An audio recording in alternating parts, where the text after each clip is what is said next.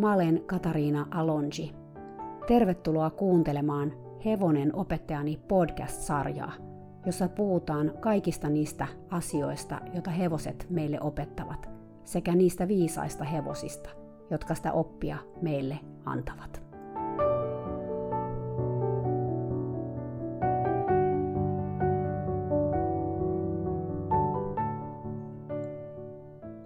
Moikka moi! Mä oon jo aikaisemmissa jaksoissa kertonut, että tämä kausi on erilainen kuin muut kaudet. Sillä tällä kaudella mä aion kertoa jatkokertomuksen Leo-nimisestä hevosesta. Tämä Leon kertomus perustuu mun blogiin, jota mä kirjoitin syksystä 2013 kevääseen 2015 saakka, eli yhteensä puolitoista vuotta. Kun mä lähdin tätä blogia kirjoittaa, mä en todellakaan arvannut, minkälainen draamatarina siitä tuliskaan. Siinä tosiaan on yllättäviä käänteitä ja erikoisia henkilöhahmoja. Siinä on myös sellainen erikoinen piirre, että suojellakseni kaikkien henkilöiden yksityisyyttä, mä annoin heti blogin alussa kaikille siinä esiintyville ihmisille keksityt nimet, jotka on vähän samantapaiset kuin Amerikan alkuperäiskansojen nimet, eli että niillä on tietynlainen merkitys, siis niin sanotut intiaaninimet. Esimerkiksi mun oma nimi, mä en ole siis blogissa Katariina, vaan mä oon monta nimeä. Ja Leon omistaja esimerkiksi on hehkuva aurinko. Sä saat tästä varmaan kiinni, ja toivottavasti nämä henkilöhahmot tulee sulle nopeasti tutuiksi. Tämän blogin päätähti on kuitenkin Leo, 20-vuotias hollantilainen puoliveriruuna, jonka kanssa mä ystävystyin ihan toden teolla, kun mä muutin Kaliforniaan vuonna 2012. Sä muistat ehkä, jos sä oot tätä podia kuunnellut, että mä joudun jättämään taakseni rakkaan hevoseni Litullavin, koska Litullav jäi Suomeen, kun mä muutin Kaliforniaan.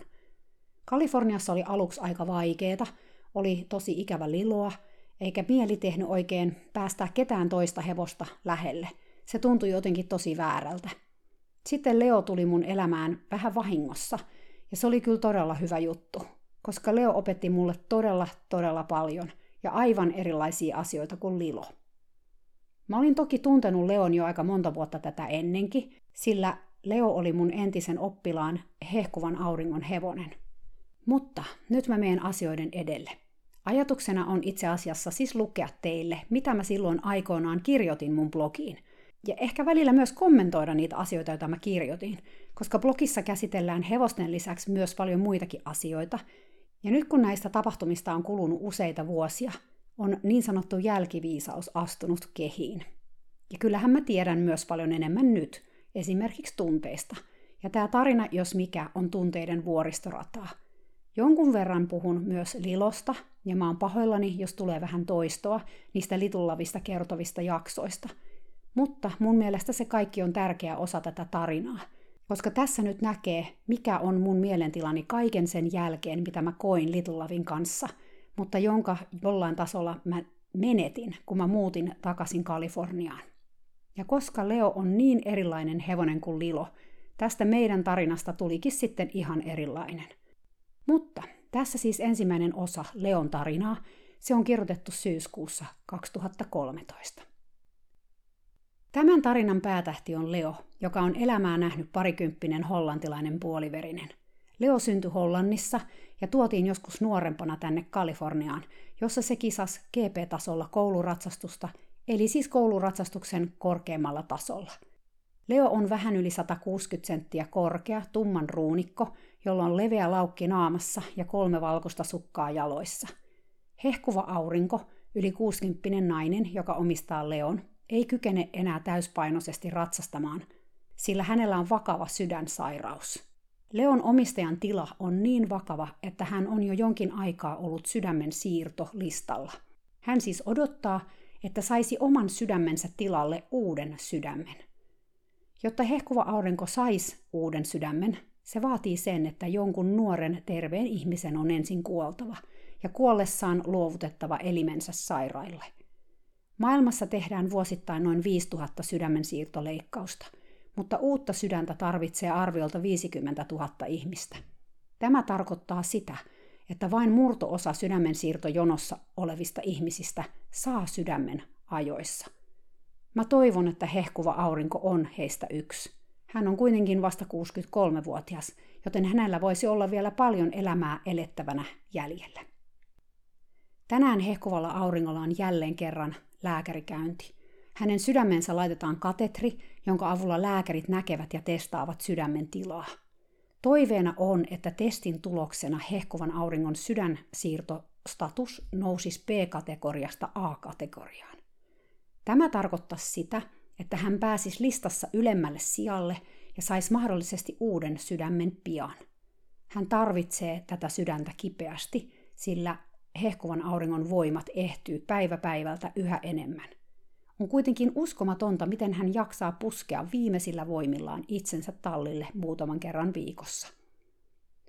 Yksi tärkeimmistä asioista hehkuvan auringon elämässä on hänen hevosensa Leo. Hehkuva aurinko ei kykene juurikaan enää ratsastamaan, mutta pari kertaa viikossa hän nousee tallikavereiden avulla Leon selkään ja kävelee kentällä 20 minuuttia. Siihen hänen voimansa juuri ja juuri riittävät. Nämä ratsastushetket ovat hänelle tärkeitä – ja on liikuttavaa nähdä, miten Leo pitää omistajastaan huolta. Ruuna selkeästi ymmärtää, mistä on kysymys ja kuinka tärkeää sen olemassaolo on hehkuvalle auringolle. Mä itse käyn tallilla tällä hetkellä kaksi kertaa viikossa. Sunnuntaisin mä menen aikaisin ja mä ratsastan Leolla. Usein hehkuva aurinko tulee silloin tallille ja istuu kentän laidalla katsomassa, kun mä ratsastan. Se tuottaa hänelle lähes yhtä paljon iloa kuin jos hän ratsastaisi itse – Leo on entinen Grand Prix-tason kouluhevonen, joten se osaa tempun jos toisenkin. Mä tosin ratsastan sillä ihan perusratsastusta kuolaimettomilla suitsilla. Leo pyrkii menemään hyvin lyhyenä ja selkänotkolla, mutta kaula siitä huolimatta kaarella. Ja mun tavoitteeni on aina saada se venyttämään vähän runkoaan ja käyttämään selkäänsä. Valitettavasti sitä on ratsastettu aika lailla pakettiin koko sen elämä, joten mulla on jonkun verran työsarkaa sen rentouttamisessa. Suuri valmentaja ratsastaa Leoa keskiviikkosin.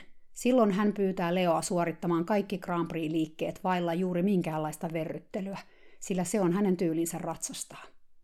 Tämä on mun mielestä todella epäoikeudenmukaista hevosta kohtaan, se kun ei tosiaan ole missään huippukunnossa.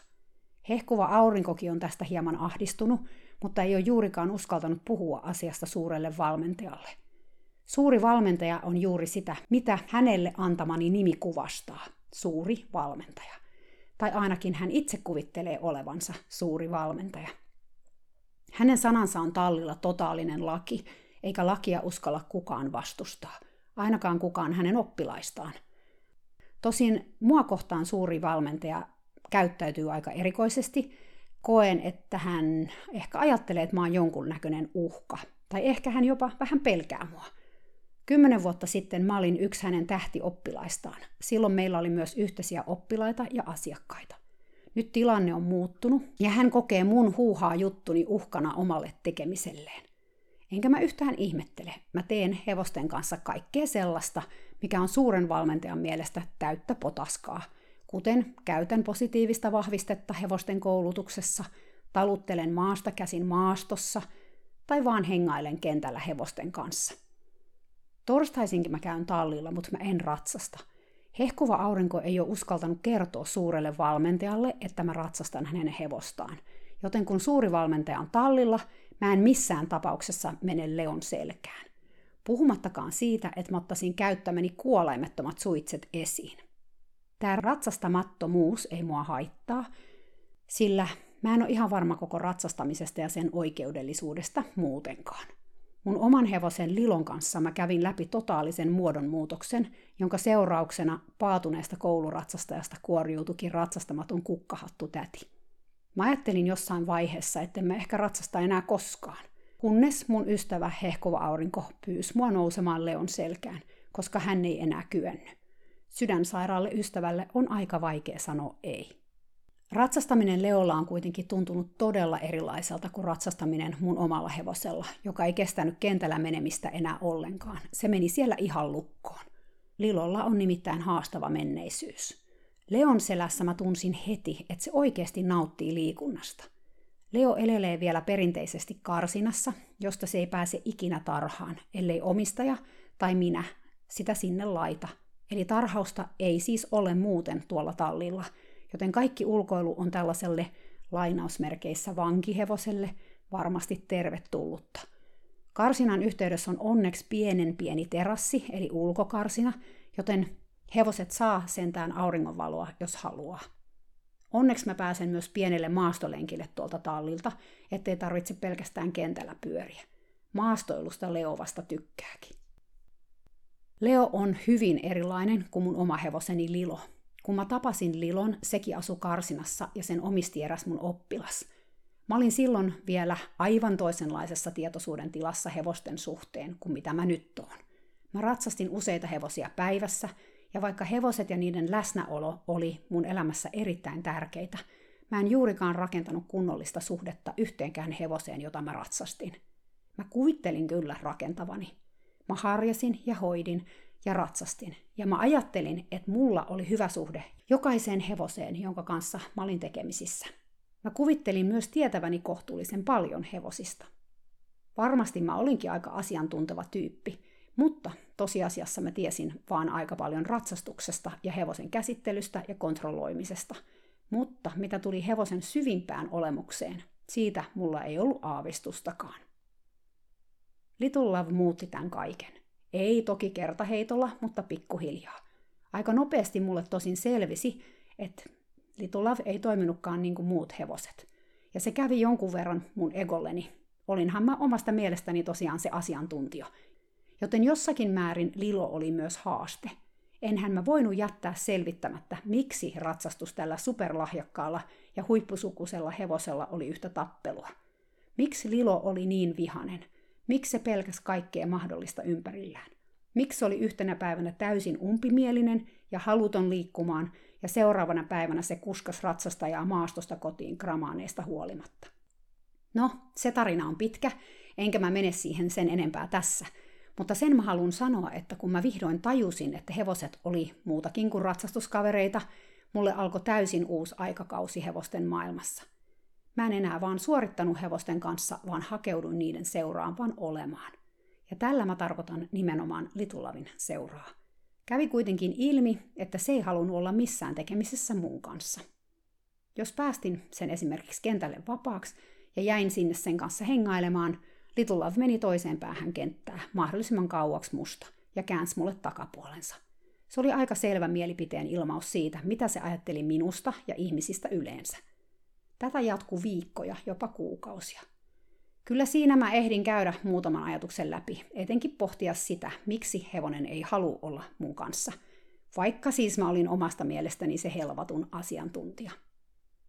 Tilanne kyllä muuttui, mutta se muuttui erittäin hitaasti, ja mä sain todella tehdä töitä Lilon luottamuksen eteen.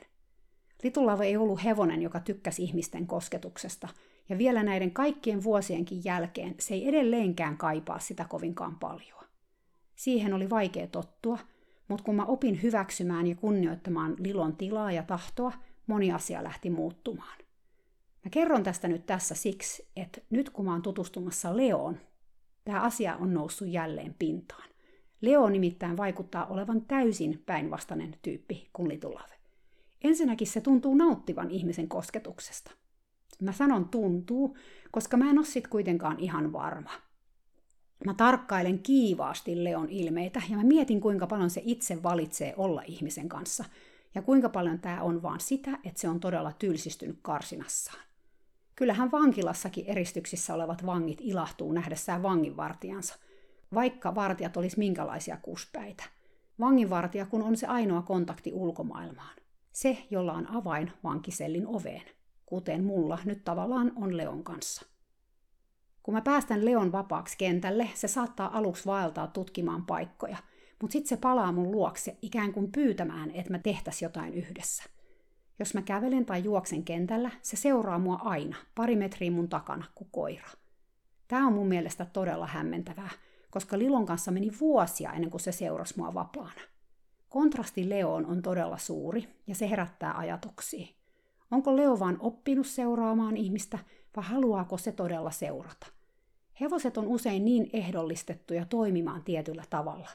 Kokeeko Leo, että sen täytyy seurata mua, vai valitseeko se oikeasti itse tämän seuraamisen? Kaikkien näiden mun ajatuksien taustalla kummittelee aina se seikka, että Leo asuu karsinassa vailla juurikaan mitään ulkoilumahdollisuuksia. Se ei koskaan ulkoile toisen hevosen kanssa. Sen ainoa kontakti toiseen hevoseen on sen ulkokarsinan aidan yli. Onneksi on kuitenkin se.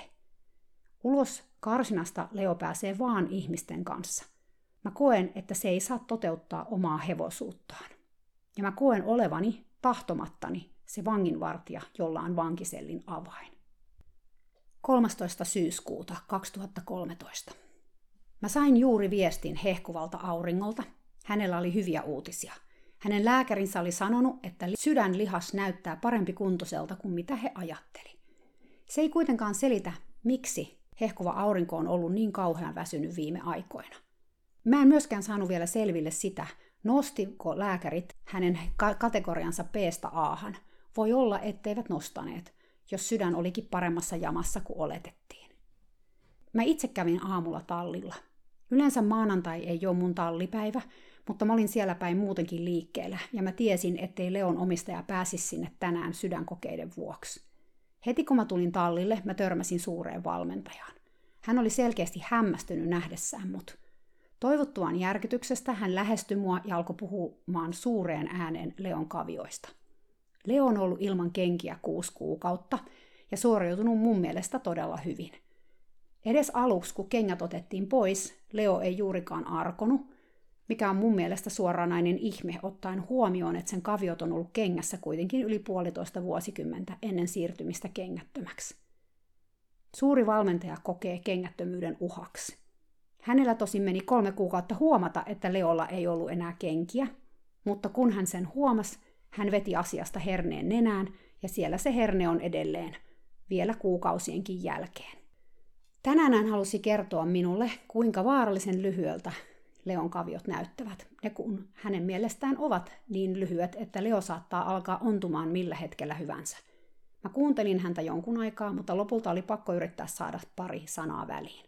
Se ei käy ihan helposti, koska suuri valmentaja tykkää kuunnella omaa ääntään todella paljon. Eikä häntä kukaan yleensä kehtaa tai uskalla keskeyttää. Mä kerroin hänelle, että Leon kaviot näyttää itse asiassa ihan normaaleilta kengättömiltä kavioilta. Koska suuri valmentaja ei ole tottunut näkemään kengättömiä kavioita, on ymmärrettävää, ettei hän osaa arvioida, mikä on luonnollista ja mikä ei. Hän ei tosin halunnut tätä kuulla, vaan jatko paasaamistaan ilmoittain mulle autoritääriseen tyyliinsä, että Leo ei saisi viedä minnekään muualle kuin koulukentälle, koska kaikki muut alustat kuluttaisivat kaviot olemattomiin. Tai ehkä Leon kannattaisi sittenkin vain seisoa boksissaan eikä liikkua ollenkaan. Mä kerroin hänelle, että liikkumattomuus se vasta huono juttu olisi, sillä juuri liikunta auttaa kavioita toimimaan oikein ja siis myös sitten kasvamaan. Mä rauhoittelin häntä kertomalla, että hehkuvia aurinko ja mä oltiin jo keskusteltu puutsien hankkimisesta Leolle etujalkoihin, ja se sai hänet lopulta siis sulkemaan suunsa, ainakin hetkeksi. Seuraavan kerran suuri varmentaja tuli puhumaan mulle, kun mä olin liottamassa Leon kavioita. Täällä Kaliforniassa on todella kuivaa tällä hetkellä, ja sen lisäksi boksin purut kuivattaa Leon kavioita kohtuuttomasti.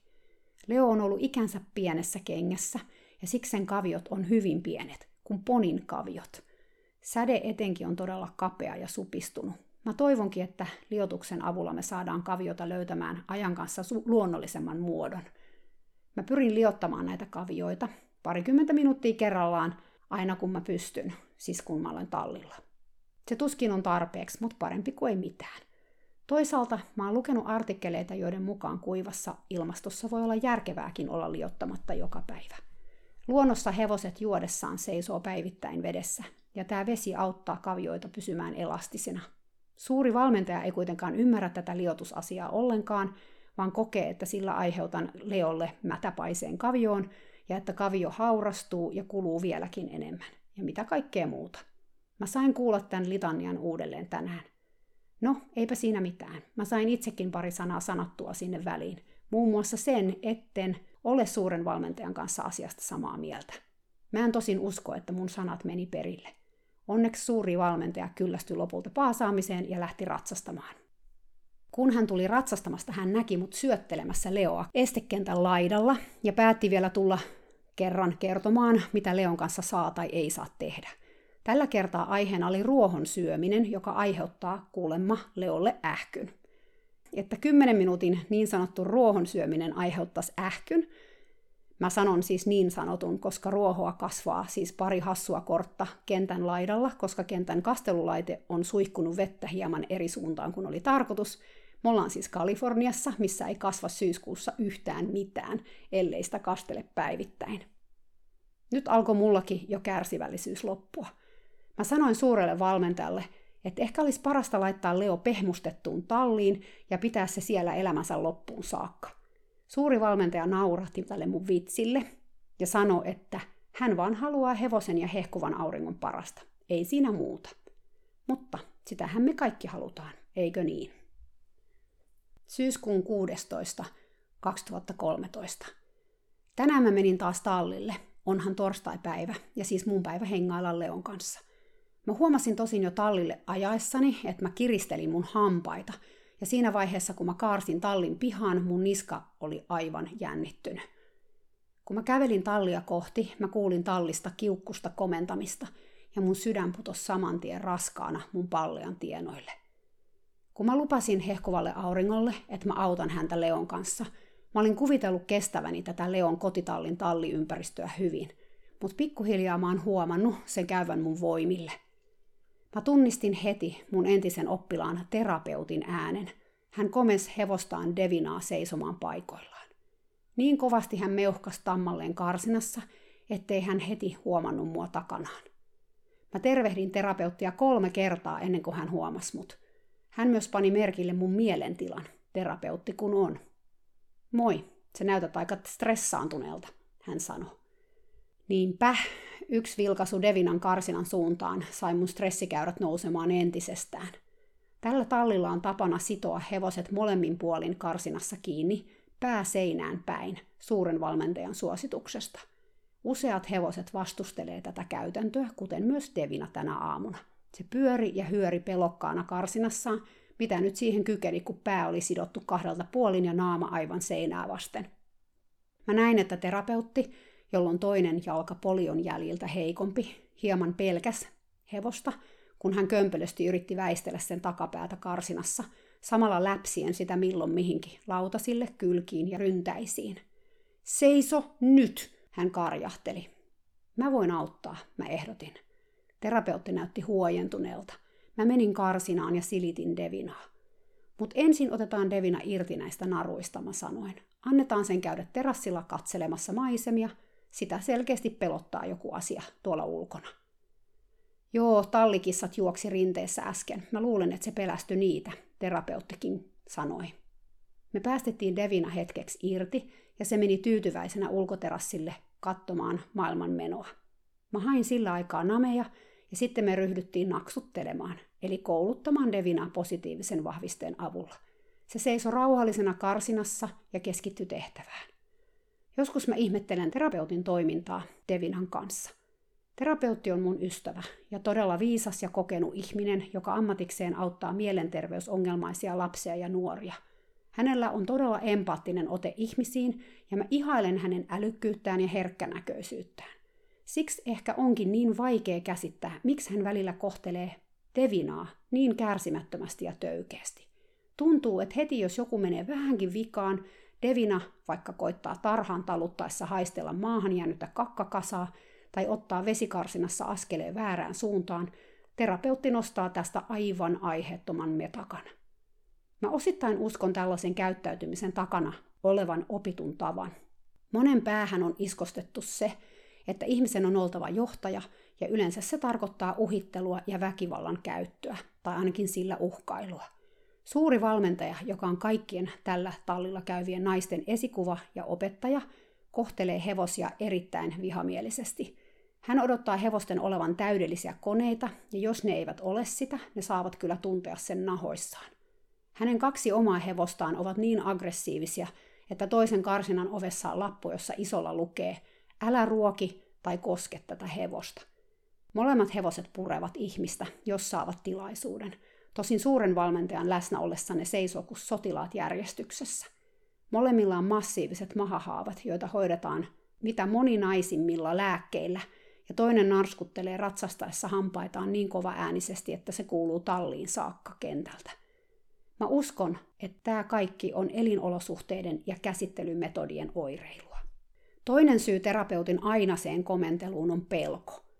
Hän on kohta 70 ja kuten mainitsin, polion vuoksi liikkuu kömpelösti ja hitaasti. Mä oon useassa tilanteessa nähnyt hänen menevän paniikkiin. Hän myös ajoittain pyytää mut apuun, kun kokee, että tamma on hänelle liikaa. Devina on todella herkkä hevonen, ehkä välillä vähän pelokas, mutta yleensä vaan utelias ja epävarma. Kun ihminen käyttäytyy rauhallisesti ja loogisesti sen seurassa, sekin rauhoittuu välittömästi ja rohkaistuu. Siksi musta tuntuukin niin pahalta nähdä, kuinka terapeutti huutaa ja läpsii tätä hevosta, sillä tosiasiassa Devina vaan reagoi ympäristöönsä. Mä oon harvoin tavannut niin yhteistyöhalukasta hevosta kuin Devina. Jos sä vaan kerrot sille, mitä sä haluut, se yrittää oikeasti tehdä juuri niin. Mä oon tästä yrittänyt puhua terapeutin kanssa, mutta hän ei kykene tätä asiaa käsittelemään juuri ollenkaan, vaikka kaikkeen muuhun kykeneekin. Usein tällaisen asian esille tuominen aiheuttaa ihmisissä vastustusreaktion, koska aiheeseen liittyy niin paljon arvottomuuden ja riittämättömyyden tunnetta. Siksi onkin oltava superdiplomaattinen, sillä kun ihminen vastustaa, hän ei enää kuuntele. Mä oonkin siksi lähinnä yrittänyt esimerkillä näyttää, miten Devina voi olla todella rauhallinen ja yhteistyökykyinen, jos vaan ihminenkin pysyy rauhallisena. Ettei joka asiasta pidä ottaa hernettä nenään. Haittaako se nyt, jos hevonen vähän haistelee toisen hevosen kakkakasaa matkalla tarhaan? Eipä juuri, ainakaan mun mielestä. Tällainen yletön kontrolli johtaa vain ongelmatilanteisiin, mutta moni pelkää kontrollin menettämistä niin paljon, että jatkuvasti vahtii hevosen tekemisiä – puuttuen pieniinkin lainausmerkeissä virheliikkeisiin.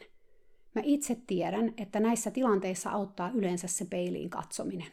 Mä oon itekin sinne kerran jos toisenkin kattonut, etenkin mun oman hevosen litulavin pyynnöstä. Me koetaan usein, että me ei olla tarpeeksi, ja silloin me koetaan meidän hevosen niin sanottu huono käyttäytyminen henkilökohtaisena kritiikkinä. Tällaisissa tilanteissa kiukku kihahtaa pintaan nopeasti kiukku omasta osaamattomuudesta ja riittämättömyydestä. Vaikka kyseessä onkin meidän oma ongelma, me syytetään siitä hevosta, koska se on vaan niin paljon helpompaa kuin oman riittämättömyyden myöntäminen. Ei ole helppoa tämä elämä hevosten kanssa, ei. Syyskuun 17. 2013. Eilen tallilla suuri valmentaja tuli kertomaan mulle olevansa huolissaan Leon Turkista – hänen mielestään hehkuvan auringon voimat oli heikentynyt niin paljon, ettei hän enää kyennyt kunnolla harjaamaan hevostaan. Leo oli suuren valmentajan mielestä ehdottomasti kylvyn tarpeessa. Se on todella likainen ja kohta sille tulee varmaan ihottumaakin, jos sitä ei pestä ja harjata kunnolla. Mä olen todella huolissani Leosta ja hehkuvan auringon kyvystä huolehtia hevosesta. Mä en sanonut tuohon juuri mitään, sillä joskus on helpompi antaa suuren valmentajan vaan puhua. Englanniksi sanotaan Pick your battles, ja se on viisas neuvo, mitä tulee suuren valmentajan kanssa asioimiseen. Asioista, kuten hevosen likaisuudesta tai puhtaudesta, on turha ruveta väittelemään. Mä ennemmin säästän mun voimat tärkeimmistä asioista kiistelemiseen. Ja, kuten mä oon aikaisemminkin maininnut, suurella valmentajalla on tarve kontrolloida ihmisiä ja eläimiä ympärillään, joten hän keksii vaikka tikusta asiaa, että pääsisi neuvomaan tai määräilemään. Mä en usko, että mä oon kertaakaan ollut tallilla hänen kanssaan samaan aikaan ilman, että hän ei olisi jollain tavalla yrittänyt puuttua mun tekemisiin. Näin myös eilen. Mä en tiedä, mitkä sun suunnitelmat on tänään, mutta se voisit ainakin pestä Leon, jos sun aika siihen riittää, suuri valmentaja sanoi. Jaa, eipä tässä mitään suuria suunnitelmia ollut, mä ajattelin itsekseni.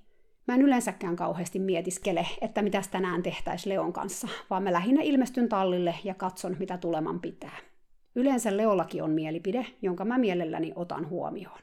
Mä en kuitenkaan sanonut tätä suurelle valmentajalle, vaikka hänen ilmeensä onkin aina näkemisen arvoinen, kun mä sanon jotain hänen mielestään täysin uskomatonta, kuten että hevosilla on mielipiteitä. Kuten mainitsin, kannattaa valita taistelunsa tarkkaan. Mä kattelin Leon Turkkia. Kuinka likainen on hevonen, joka seisoo karsinassa sen 22 tai 23 tuntia vuorokaudessa, eikä ulkona ollessaan juurikaan piehtaroi. Tämä hevosen likaisuus taitaa olla aika suhteellinen käsite.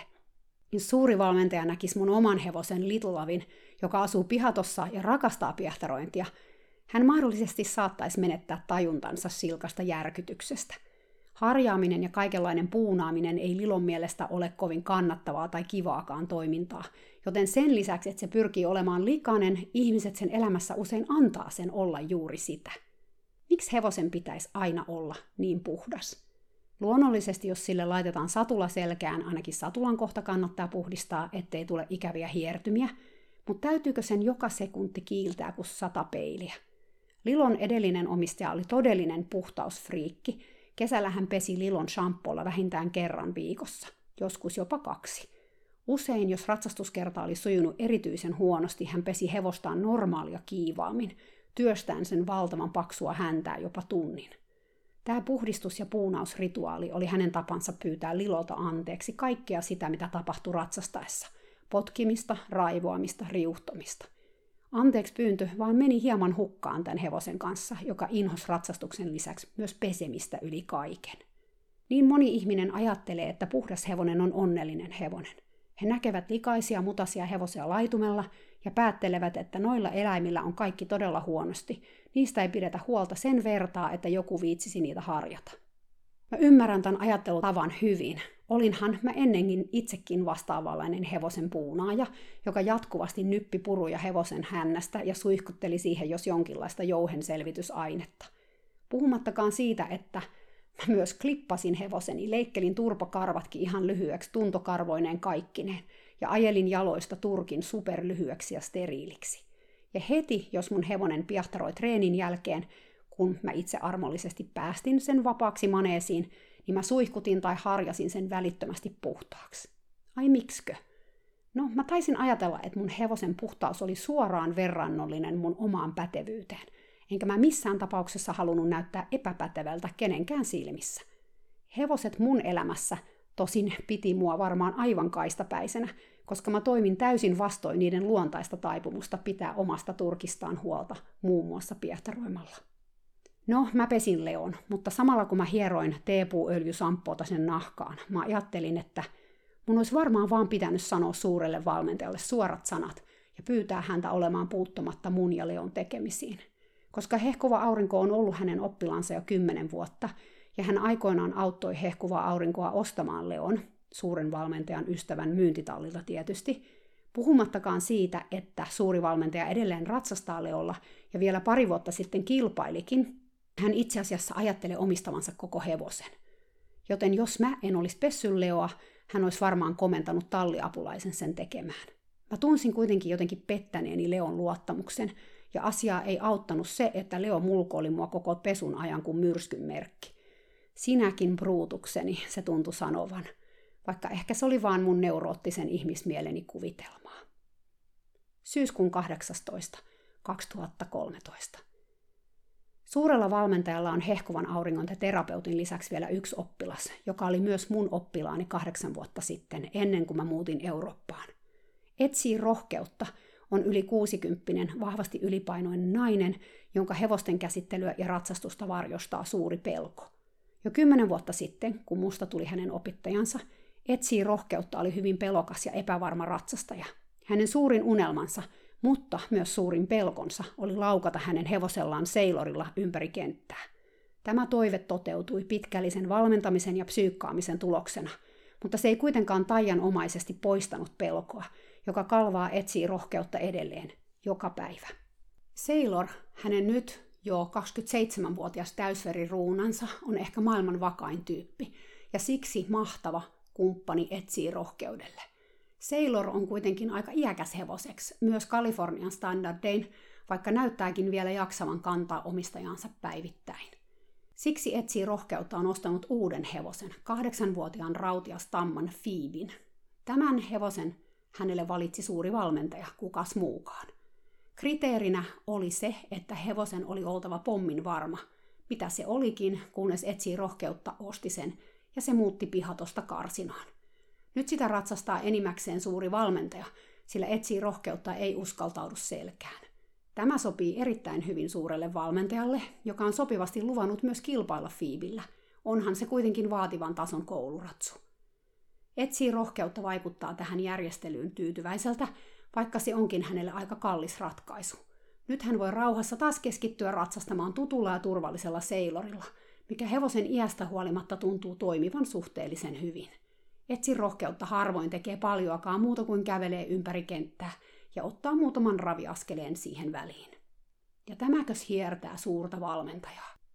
Itse asiassa mä luulen, että eniten häntä hiertää se, että suurin osa hänen asiakkaistaan on yli 60 naisia, joilla ei ole kauheasti kunnianhimoa kilpailemiseen tai lahjoja päästä kisamaailmassa pitkälle. Suurella valmentajalla on vain yksi unelma, asiakas. Tahtoo kaiken.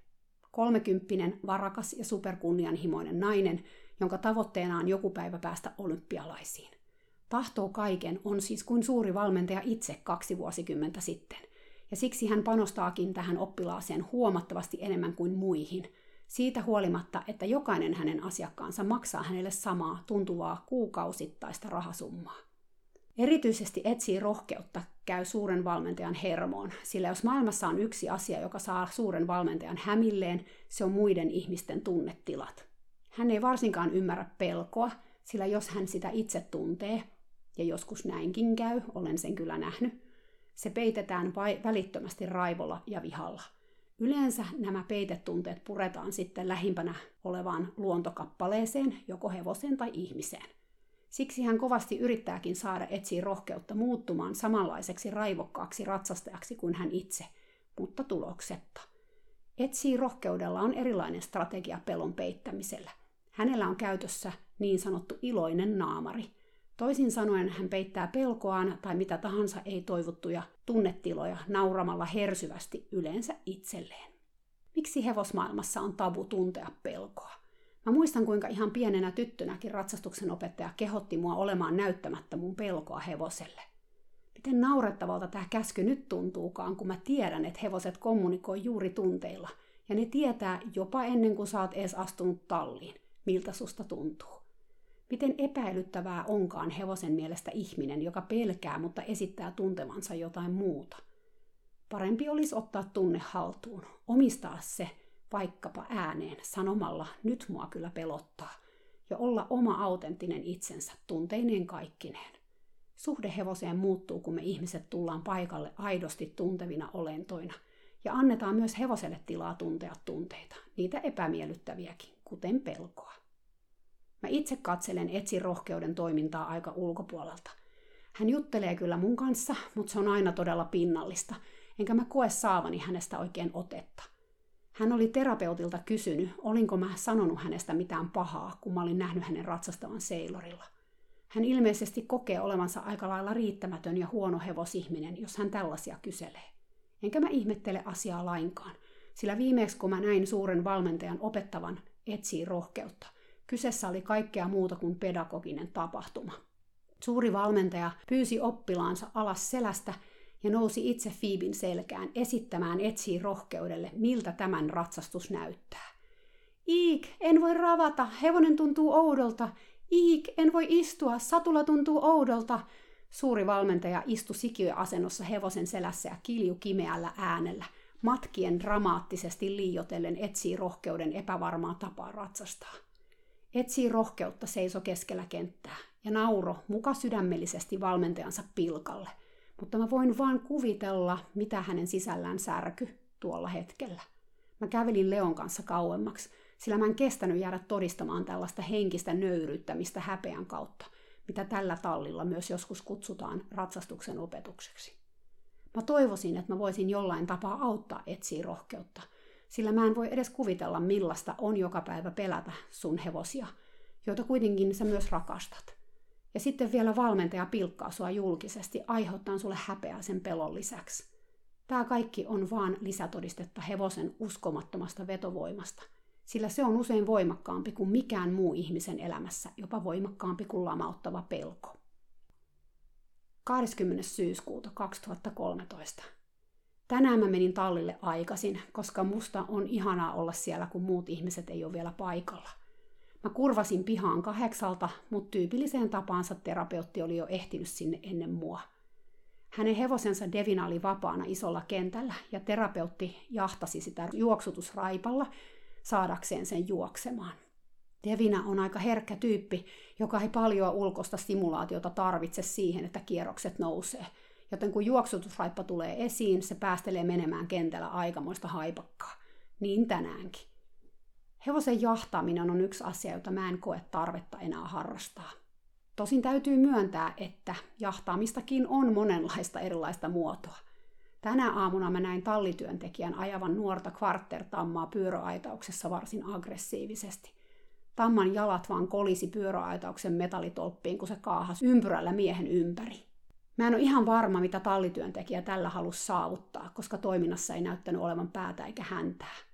Mä itsekin jossain vaiheessa kävin läpi Monty Roberts-vaiheen. Matkustin jopa Englantiin saakka kurssittamaan hänen oppilaansa Kelly Marksin kanssa. Mä olin todella innoissani Montin metodeista, sillä mä koin, että mä olin vihdoinkin löytänyt yhteyden hevosiin. Se oli tärkeä askel oikeaan suuntaan silloin, kun mä sitä tarvitsin. Mutta mä oon sitten muuttanut mielipidettäni Joinapista, sillä mä koen, että siinä kuitenkin kohdistetaan hevoseen liikaa painetta, antamatta sille juurikaan muuta vaihtoehtoa kuin toimia ihmisen kaipaamalla tavalla, jos se siis haluaa paineesta eroon. Tämän asian oivaltaminen kesti mulla hetken, mutta onneksi mulla oli siinäkin asiassa hyvä opettaja, mun oma hevonen Little Love. Suuri valmentaja taas on opettanut kaikki oppilaansa ajamaan hevosiaan juoksutusraipalla kentällä, kunnes ne juoksee puolipaniikissa ympäri ämpäri silmämunat vilkkuen. Tämän tarkoituksena on kai pitää huoli siitä, että hevonen saa lainausmerkeissä purkaa energiansa. Joskus kun mä oon sattunut tallille sellaisena päivänä, kun suuri valmentaja on esimerkiksi kurssittamassa, hän suorittaa siis koulutuomarin lisenssiä, taitaa olla jo vaativan tuomari tällä hetkellä, ja monet hänen oppilaansakaan eivät ritsi ratsastaa. He yhteistuumin vievät hevosensa sekä suuren valmentajan hevoset yksi kerrallaan kentälle ja revittävät juoksutusraipan avulla hevosia 15-20 minuuttia ympäri ja ympäri kenttää, kunnes ne laittaa ne hevoset talliin seisomaan takaisin taas 83 tunniksi ja 40 minuutiksi. Tämän he kokevat olevan tarpeeksi liikuntaa. Kun haluaa kaiken, tytär oli sairaalassa – hän ei päässyt tallille kahteen viikkoon, ja silloin hänen hevosensa saivat tämän jahtaamiskäsittelyn joka päivä. Ja ei mitään muuta. Ei tarhaa, ei ratsastusta, vaan tämän 20 minuutin jahtauksen ja revityksen päivässä. Kun haluaa kaiken palas tallille, hän joutui juoksuttamaan molempia hevosiaan kolmena päivänä tunteja, ennen kuin hän uskaltautui taas selkään. Viime torstaina, kun mä olin kentällä Leon kanssa, terapeutti ehdotti mulle, että mä kehottaisin Leoa juoksemaan. Tuolla penkillä on juoksutuspiiska, hän huusi mulle viereiseltä kentältä. Mä sanoin hänelle, että mä halua ajaa hevosta piiskalla, koska mun tavoitteeni on hevosen luottamuksen ansaitseminen ja mun mielestä piiskalla jahtaaminen on tavoitteen kannalta epäloogista. Hän katsoi mua hyvin pitkään, mutta ei kommentoinut.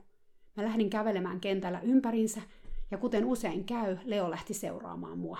Kuten mä oon aiemminkin sanonut, tämä on mun mielestä todella hämmentävää, koska me ei Leon kanssa olla kovin hyviä tuttuja vielä, ainakaan mun mielestä. Jotenkin tuntuu, että tämä seuraaminen tapahtuu lainausmerkeissä liian helposti, ainakin jos vertaa mun omaan hevoseen ja siihen, miten kauan sen luottamuksen voittamisessa meni. Mutta mä oon päättänyt olla analysoimatta tätä asiaa tällä hetkellä liikaa, koska se vie kaiken ilon pois siitä hetkestä, mikä on kulloinkin käsillä. Mä lähdin juoksemaan ja Leo heilautti päätään ja ravas mun perään – pysyen noin kahden metrin päässä musta. Mä pysähdyin yhtäkkiä ja käännyin vastakkaiseen suuntaan niin nopeasti, että Leolle tuli kiire. Se kääntyi kannoillaan ja nosti siltä istumalta laukan. Kun mä vilkasin selkäni taakse, se tuli täydellä laukalla mun perässä, korvat hörössä. Mä menin tästä ihan sekasin ja mä pysähdyin hämmästyneenä ja ehkä myös vähän pelästyneenä. Juokseeko se mun ylitse? Mä tajusin sillä hetkellä, että Leon ja mun suhteessa ei todellakaan ole kyse pelkästään siitä, luottaako Leo muhun, vaan myös siitä, luotanko mä Leoon. Mun täytyy kyllä tunnustaa, että mä luota, ainakaan täysin. Toi hetki, kun se tuli mun perässä laukalla, itse asiassa toi tämän asian mun tietoisuuteen. Mä olin niin kovin keskittynyt taas kerran miettimään sitä, miten mä voisin saada Leon luottamaan itseeni, mutta entäpä mun luottamus Leoon? Luottamus on kaksisuuntainen katu. Leo pysähtyi mun eteen ja katsoi mua hämmästyneenä. Eikö me enää juostakaan? No hö, totta kai me juostaan, mä sanoin ääneen. Mutta vaikka mä kuinka kirmailin ja tein käännöksiä, laukalle Leo ei enää nostanut. Enkä mä ihmettele, sillä mä tunsin itekin, että mun oma epäluottamuslauseeni oli jäänyt jotenkin kentän pölyyn leijumaan. Se harmitti, mutta tunteitaan ei voi ottaa takaisin. Ne on vaan hyväksyttävä. Mä jäin tosin miettimään sitä hetkeä, kun mun luottamus Leon hetkellisesti häily. Mä oon kuvitellut olevani avoin luottamukselle, mutta ehkäpä tässä asiassa Leo onkin mua valovuosia edellä. 21. syyskuuta 2013. Eilen me juteltiin terapeutin kanssa puhelimessa ihan muista asioista, kun hän yhtäkkiä kysyi multa, millaiselta musta tuntui käydä tallilla Leoa hoitelemassa. Mä vastasin aika totuudenmukaisesti, että joskus se ahdistaa, sillä mä en ole tottunut olemaan useita kertoja viikossa ympäristössä, jossa hevoset voi syystä tai toisesta huonosti. Hän sanoi huomanneensa mussa tiettyä angstia torstaina. Hän on hyvin tarkkanäköinen tyyppi, sillä mä en itse ajatellut mun ajatusten ja tunteiden näkyvän niin selkeästi ulospäin. Mä sanoin hänelle, että mä olin hieman huolissani koko Leon tilanteesta, koska mä en ole varma siitä, mitä tulee tapahtumaan, kun hehkuva aurinko kutsutaan sydänleikkaukseen. Tämähän voi tapahtua käytännössä milloin vaan. Hän on jatkuvassa valmiudessa lähtemään sairaalaan. Mä pelkään, että kun hehkuva aurinko ei ole täällä sanomassa, mitä hän haluaa, suuri valmentaja vaan ottaa Leon haltuunsa ja alkaa treenaamaan sillä täysiä, mä sanoin terapeutille. Terapeutti oli hetken hiljaa ja sitten hän sanoi, sä oot oikeassa, niin todennäköisesti käy, vaikka mä tiedän, että se ei todellakaan ole hehkuvan auringon toive. Niin, mä sanoin, ja voi olla, että suuri valmentaja ei anna mun enää koskeakaan Leon. Mua huolestuttaa myös se, että Leo seisoo boksissa päivät pitkät. Kuka sen laittaa ees tarhaan, kun hehkuva aurinko on sairaalassa monta viikkoa? Parasta Leon kannalta olisi päästä jonnekin sellaiseen paikkaan, jossa se voisi olla ulkona. Ja vielä parempaa, jos se voisi olla toisen hevosen kanssa. Yhtäkkiä kesken mun tilityksen terapeutti hihkas luuriin. Nyt mä tiedän, Leohan voisi tulla tänne mun luokse asumaan. Terapeutti asuu puolentoista hehtaarin tontilla aika lähellä tätä nykyistä tallia, joka on noin puolen tunnin matkan päässä mun omasta kodista. Mä en koskaan käynyt hänen luonaan, mutta mä tiedän, että hänen vanha hevonsensa Dakine asuu tontilla naapurin arabitamman sekä lunan terapeutin laaman kanssa. Eikö hehkuva aurinko halua, että Leolla kuitenkin ratsastetaan ainakin pari kertaa viikossa? Mä sanoin. Sulle ei taida olla kenttää. Totta, mutta kilometrin päässä on mahtavat maastot. Terapeutti suorastaan hihku innosta. Miten mä en ole keksinyt tätä aikaisemmin? Tämä olisi paljon halvempaakin hehkuvalle auringolle. No se ainakin oli totta. Hehkuva aurinko on korviaan myöten veloissa. Amerikassa sairastaminen ei ole halpaa huvia. Ja vaikka hänellä vakuutus onkin, se ei kata kaikkia toimenpiteitä, mitä hänelle on täytynyt tehdä. Mä en tiedä, miten hän maksaa kaiken. Eläkeläinen. Pelkästään tallivuokrakin on 500 kuussa. Hän on jo kertaalleen pyytänyt suurta valmentajaa lopettamaan Leolla ratsastamisen kerran viikossa, sillä se maksaa hehkuvalle auringolle 50 taalaa kerta. Suuri valmentaja sanoi viimeksi, kun asia otettiin esille, että hehkuvan auringon ei tarvitse huolehtia rahasta. Hän ratsastaa kyllä Leoa ilmaiseksi sitten, kun hehkuva aurinko on sairaalassa. Mutta vasta silloin. Seuraavalla viikolla hehkuva aurinko sai taas valmentajaltaan laskun ratsastuskerroista. Uskomatonta, mutta totta. Hehkuva aurinko sanoi, ettei hän jaksa joka asiasta taistella suuren valmentajan kanssa. Helpompi on maksaa tuo 50 viikossa ja antaa asian olla. Välillä tuntuu, kun kaikki nämä naiset olisi jonkun noituuden vallassa, sillä suuri valmentaja tekee niin kuin tahtoo, eikä kukaan uskalla sitä kyseenalaistaa, ettei hän vaan suuttuisi. Siksi mä en ole ihan varma, kuinka hehkuva aurinko uskaltaisi noin vaan lähteä sieltä tallilta terapeutin pihattoon, sillä mä uskon, että suurella valmentajalla on tästä ideasta sananen sanottavanaan. Vain eläkehevoset elävät pihatossa. Leo on GP-tason hevonen, se ei voi elää pellolla, se menee siellä pilalle. Mutta mä tiedän myös, että hehkuva aurinko haluaa Leon parasta, ja hän on todella huolissaan siitä, mitä Leolle tapahtuu, kun hän joutuu leikkaukseen. Jos Leo asuisi terapeutin pihassa, ja mäkin sitten siellä kävisin muutaman kerran viikossa moikkaamassa sitä, se varmasti rauhoittaisi hehkuvaa aurinkoa, joka ei todellakaan tarvitse lisää murehtimisen aihetta elämäänsä tällä hetkellä. Riittää, että hän keskittyy hengissä pysymiseen. Mulla itselläni on tietenkin tässä asiassa todella valtava lehmäojassa, sillä mitä enemmän tätä vaihtoehtoa mä ajattelen, sen houkuttelevammalta se musta kuulostaa. Kuinka ihanaa oliskaan viettää Leon kanssa aikaa paikassa, jossa se voisi valita, haluaako se olla mun kanssa. Paikassa, missä sillä olisi oikeita hevosystäviä, joiden kanssa elää. eikä se tarvitsisi vanginvartijaa, eli minua, tai muita ihmisiä päästämään itseään ulos karsinasta. Mä muistan, kuinka paljon tällainen elämänmuutos muutti mun omaa hevosta Liloa. Se oli kuin eri hevonen, kun me tavattiin, ja se vielä asu karsinassa, eikä ulkoilu kovin paljon.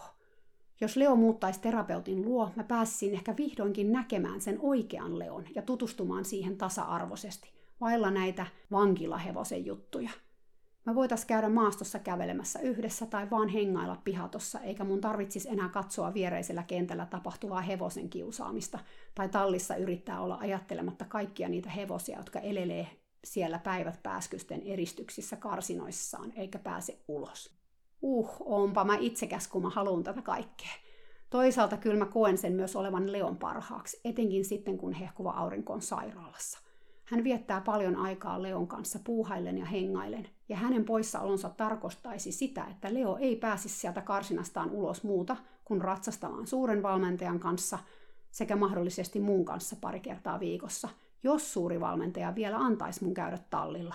Hän voisi sen hyvin myös kieltää, jos hän ottaisi Leosta vastuun. Pian tämän keskustelun jälkeen terapeutti soitti mulle takaisin ja sanoi puhuneensa hehkuvan auringon kanssa tästä pihattovaihtoehdosta – Hehkuva aurinko oli innostunut siitä valtavasti, vaikka epäilyksiäkin tietysti on siitä, miten Leo sellaiseen sopeutus ja miten ruokinta onnistuisi. Leo on aika herkkä ähkyilemään muutoksissa. Terapeutti ja hehkuva aurinko oli sopinut, että ihan ensimmäiseksi hehkuva aurinko menisi terapeutin luo katsomaan hänen paikkaansa.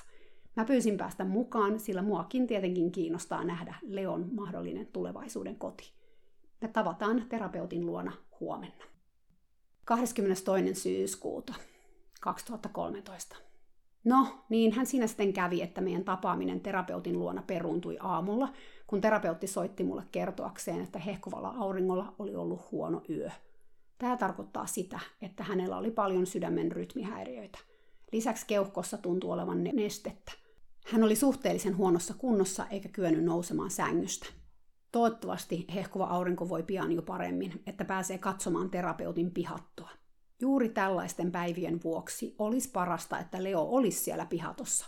Onneksi terapeutti oli menossa tallille ja lupasi laittaa Leon hetkeksi tarhaan. Mä en osaa kuvitella edes, millaista on hitaasti huomata, että sun sydän pettää, ja samalla odotella toivekkaana sekä pelokkaana soittoa sydämen siirtoon. Me ollaan kyllä puhuttu tästä hehkuvan auringon kanssa useaan otteeseen, mutta mä en usko, että mä voin edes aavistaakaan sitä tunteiden sekamelskaa, minkä tämä sairaus tuo mukanaan. Millaista on elää jatkuvassa epävarmuuden tilassa, koska mitään takeitahan ei ole siitä, että sydän löytyy ajoissa. Ja kun se löytyy, ei ole mitään takeita siitä, että leikkaus onnistuu. Tämä, jos mikään, opettaa ihmiselle sen, että elämä on tässä ja nyt. Eniten leikkauksessa hehkuvaa aurinkoa pelottaa kipu. Hän on allerginen perinteisille kipulääkkeille – ja tämä johtaa siihen, että hänelle ei voi antaa yhtä vahvoja kipulääkkeitä, joita normaalisti annetaan henkilölle, jolle on tehty iso operaatio. Kymmenen vuotta sitten hänelle tehtiin avosydänleikkaus, ja silloin selvisi tämä kipulääkejuttu. Meinas henki lähtee allergisesta reaktiosta, ja sitten kun kipulääkitys lakkautettiin, meinas henki lähteä silkasta kivusta. Hän sanoi joskus toivoneensa omaa kuolemansa. Kipu oli ollut niin sietämätön. Eräs asia, joka hänet piti hengissä, oli ajatus hänen silloisesta hevosestaan Devonista, kylmäverisen ja täykkärin massiivisesta risteytyksestä, joka oli hänen hevosensa ennen Leoa. Mä muistan vieläkin sen päivän, kun hehkuva aurinko tuli ensimmäistä kertaa tallille leikkauksen jälkeen. Autosta nousi pelottavasti laihtunut ja hauraan näköinen ihminen, joka juuri ja juuri pystyi kävelemään. Hän raahautui kentän laidalle ja istui tuoliin peittojen keskelle – Mä istuin hänen hevosensa selässä, sillä hän oli toivonut, että hän näkisi mun ratsastavan Devonilla. Hän itki ilosta katsellessaan mun ja Devonin laukkaa ympäri kenttää. Jälkeenpäin hän sanoi, että silloin hän päätti, ettei luovuta, että hänen tavoitteensa oli ratsastaa vielä joskus Devonilla. Siitä tulikin totta, sillä toivottuaan leikkauksesta hän ratsasti Devonilla vielä pari vuotta, kunnes se kuoli. Ja sitten osti vielä Leonkin ja jatkoi ratsastamista. Sitkeä tyyppi, en voi hänestä muuta sanoa. Mä itse mietin hehkuvan auringon tulevaa leikkausta paljon. Viime keväänä, kun selvisi, että hehkuva aurinko tarvitsee uuden sydämen, hän soitti mulle ja pyysi tapaamaan läheisessä kahvilassa. Me juteltiin niitä näitä, kunnes hän vakavoitu. Mä haluan kysyä sulta jotain, monta nimeä. Sä voit vastata kyllä tai ei, sydämesi mukaan. Mä ymmärrän kyllä. Mä taisin mennä aika hiljaiseksi, sen verran vakava tilanne oli. Kysy mitä vaan, mä sanoin. Voi olla, että mä selviä tästä kaikesta, hehkuva aurinko sanoi. Ja jos niin käy, mä haluaisin, että sä saat Leon omakses. Vieläkin tulee kyyneleet silmiin, kun mä tätä ajattelen. Sillä mä tiedän, että Leo on hehkuvan auringon elämässä se tärkein. Hänen sydänystävänsä, sielun sukulainen. Se, että hän haluaa parhaan ystävänsä viettävän viimeiset vuotensa mun kanssa, jos hänestä elämä ottaa voiton, on suuri kunnia, mutta myös suuri velvollisuus. Hehkuva aurinko otti mua kädestä kiinni. Mä tiedän, että sä pitäisit Leosta hyvää huolta, etkä sä vaatis siltä mitään, mitä se ei halua tehdä. Mutta vaan jos sä haluat Leon ottaa tietenkin. Haluat sä? Mä teen testamenttia ja mä laittasin sun nimes siihen testamenttiin, jos sä suostut. Kuinka tuohon voi vastata muuta kuin kyllä? Totta kai sä voit laittaa mun nimen sun testamenttiin, mutta onneksi tää on vaan nimi paperilla.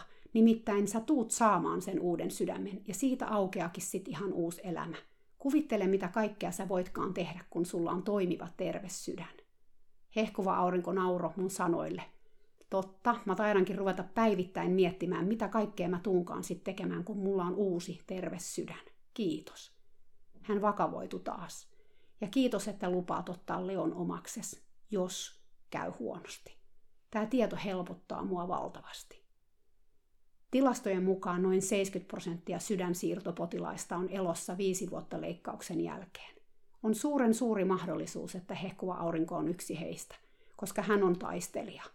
Ja on sanomattakin selvää, etten mä halua tulla uudelleen hevosen omistajaksi mun ystävän kuoleman johdosta – Ajatuskin on aivan kauhea, mutta mä tiedän, että jos näin käy, mä pidän Leosta hyvää huolta.